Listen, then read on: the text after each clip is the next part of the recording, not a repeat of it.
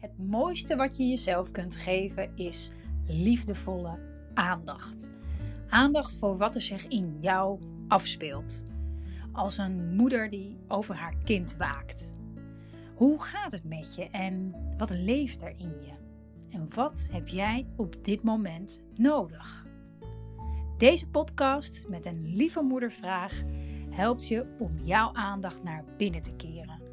Zodat je in deze fase in je leven, met nog kleine kinderen, dat je daar een onvergetelijke, waardevolle tijd van kunt maken. Waarin je je als vrouw en ook als moeder persoonlijk ontwikkelt.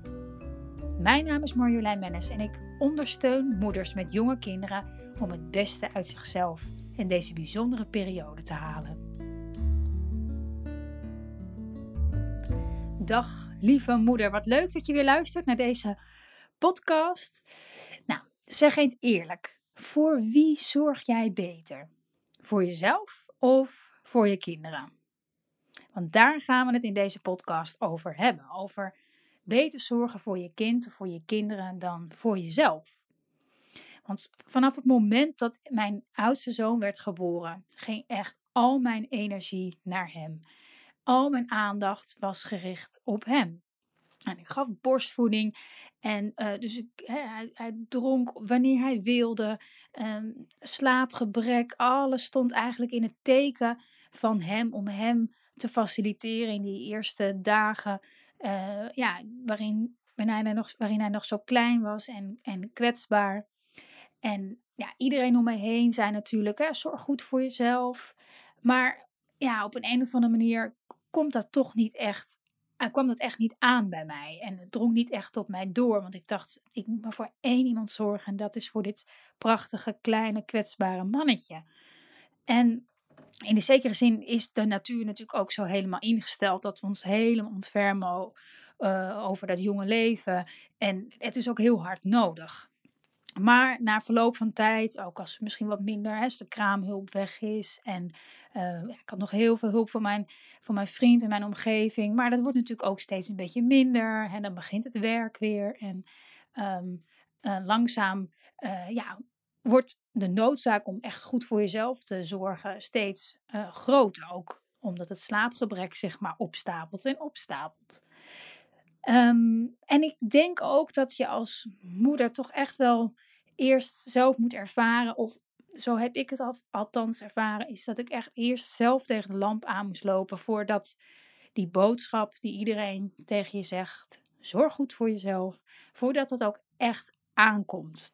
Voordat dat echt helemaal tot me doordrong. Maar hoe komt het dan toch, hè, dat zoveel moeders, en ik ook, zo'n moeite hebben met goed voor onszelf zorgen. Want ja, iedereen, jij snapt dat ook, verstandelijk, hè, dat het essentieel is om goed voor jezelf te kunnen zorgen. Omdat je gewoonweg anders niet voor je, voor je kindje kan zorgen. Of voor wie dan ook kan zorgen. En toch, toch lukt dat vaak niet. Ook al snappen we dat het nodig is. Nou, en ik zal je in deze podcast uitleggen wat, uh, wat hier bij mij achter zit. En bij heel veel uh, andere moeders. Want um, beter voor een ander zorgen dan, dan, dan voor jezelf of voor mijzelf is eigenlijk een heel oud overlevingsmechanisme. Hè, wat me nu eigenlijk uh, vaak in de weg zit. En een overlevings, overlevingsmechanisme dat ontwikkelt zich al als, uh, als baby zijnde en als kind. Om, om letterlijk te kunnen overleven. Want hoe, hoe kleiner we zijn, hoe, hoe, hoe gevoeliger we zijn voor de energie van de mensen die om ons heen staan. Hè? Vaak onze, onze ouders. En um, als je als baby en als kind onbewust hebt aangevoeld, uh, bij je ouders bijvoorbeeld, dat het, dat het veiliger is voor jou als je ouders zich goed voelen, um, dan ga je je gedrag ook daarop aanpassen. En ik zal daar een, een voorbeeld van geven. Bijvoorbeeld als je vader of moeder of allebei uh, gespannen raken als jij uh, als baby of als kind huilde. Of heel gespannen waren als jij uh, boos was. Dan, dan voel je dat als baby al en als kind feilloos aan dat dat gedrag jouw ouders spanning oplevert. En um, wat er dan eigenlijk gebeurt is dat je daar Um, mee, mee stopt met dat gedrag. Uh, of het, um, in ieder geval dat je, het, dat, je het, dat je het inhoudt. Dat je een andere manier zoekt om daarmee om te gaan. Zodat jouw ouders zich weer kunnen ontspannen. Zodat ze weer uh, naar je lachen. Uh, zodat ze je weer uh, vasthouden bijvoorbeeld. Um, en, en, dat, en die, die, die ouderliefde die, uh, die is zo essentieel. Uh, in die beginjaren. Want dat, dat, dat houdt ons letterlijk in leven. Daarom heet het ook een overlevingsmechanisme. En die loyaliteit naar onze ouders is dus echt waanzinnig, uh, waanzinnig groot. Uh, want wat ik zeg, je, je kan niet overleven zonder, zonder je ouders in het begin. Als je een baby of een kind bent. Je hebt het echt nodig. Maar ja, wat heeft het nou te maken hè, met dat mechanisme nu dan? Hè? Met, mijn, uh, met, mijn, met hoe ik me nu daarover voel en mijn gedrag. Nou ja, onbewust is dat mechanisme nu altijd nog aanwezig. Ik, ik um, probeer het altijd mensen naar de zin te maken. Ik voel me uh, vaak onrustig of gespannen als iemand uh, niet tevreden over mij is bijvoorbeeld. Of boos op me is. En uh, mijn overtuiging is, hè, als mijn... Um, Als mijn kind uh, of mijn, uh, mijn kinderen of mijn vriend, mijn familie, mijn vrienden, als die niet blij zijn, dan ben ik het ook niet. En dat is eigenlijk de wereld op zijn kop. Hè? Uh, en dat komt omdat dat uh, overlevingsmechanisme uh, nog steeds zijn werk doet. Met als groot verschil dat ik nu een volwassen vrouw ben. Ik kan nu overleven zonder mijn ouders. Ik kan uh, uh, overleven als mijn ouders niet bij me zijn. Sterker nog, ik heb geleerd om mezelf gerust te stellen. Iets wat je als baby of kind niet kan. En toen ik mij bewust werd van waar die zorg, uh, um, voor, voor hè, die, eigenlijk die, de, de, de, de, de disbalans tussen zorg voor mezelf en zorg voor mijn kinderen, waar die vandaan kwam. Um, ja, op dat moment uh, kon ik er ook iets mee doen. En werd het, ja, het is eigenlijk nog steeds mijn nummer één aandachtspunt.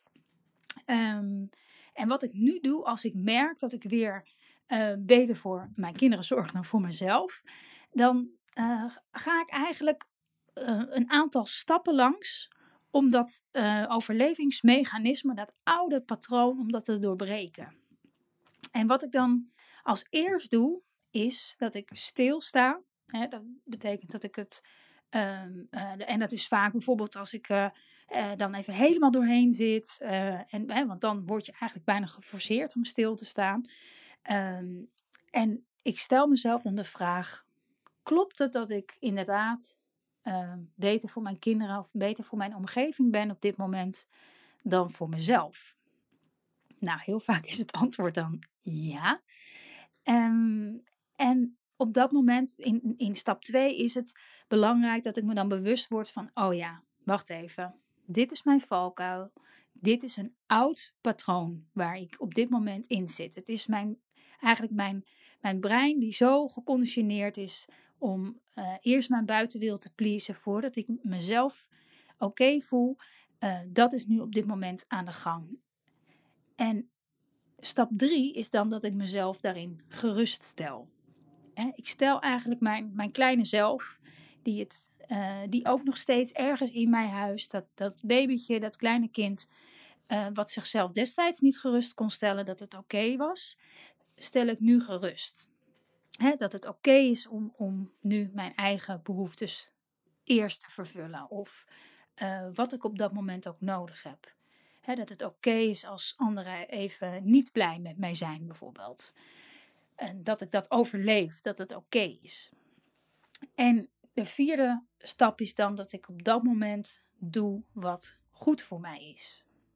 Dat ik ja, aanvoel van oké, okay, waar heb ik op nu, nu op dit moment behoefte aan? Wat is nu voor mij belangrijk om goed voor mezelf te zorgen? En vaak is het uh, alleen al tegen mezelf zeggen dat het oké okay is om voor mezelf te zorgen. Soms is dat alleen al die gedachte al genoeg om hè, in mijn hoofd rust te krijgen en zo ook mijn lichaam weer te ontspannen. Want eigenlijk um, geef ik mezelf daarmee erkenning voor het feit dat ik het, um, uh, ja, dat, hè, dat ik, dat ik, dat ik ertoe doe. dat ik voor mezelf mag zorgen. En ja, dat zorgt al voor heel veel meer ontspanning. En um, het mooie is als je uh, hiermee blijft oefenen. En um, dan, dan merken je kinderen dat ook, hè. Uh, ze zien en voelen dat je oefent met het voor jezelf zorgen. En uh, ze zien ons vallen en weer opstaan. En ja, het is zo mooi om ze dat ook mee te geven in hun leven. He, dat wij uh, mensen zijn he, die, die, en die het belangrijk vinden om, om voor onszelf te zorgen. En dat het, dat het soms niet lukt, maar dat we het dan gewoon weer opnieuw proberen. Dat is wat je ze meegeeft. Dus ik zou willen zeggen, ga... Ga ermee oefenen, hè? Door je bewust te zijn van de, van de oorsprong van het gebrek aan zelfzorg. Snap waarom het zo werkt in jou. Snap waarom dat mechanisme steeds weer ja, tevoorschijn komt. En geef jezelf vanuit daar dus, dus jezelf erkenning. En, en, en doe wat goed voor jou is. Heb een heel fijne dag vandaag.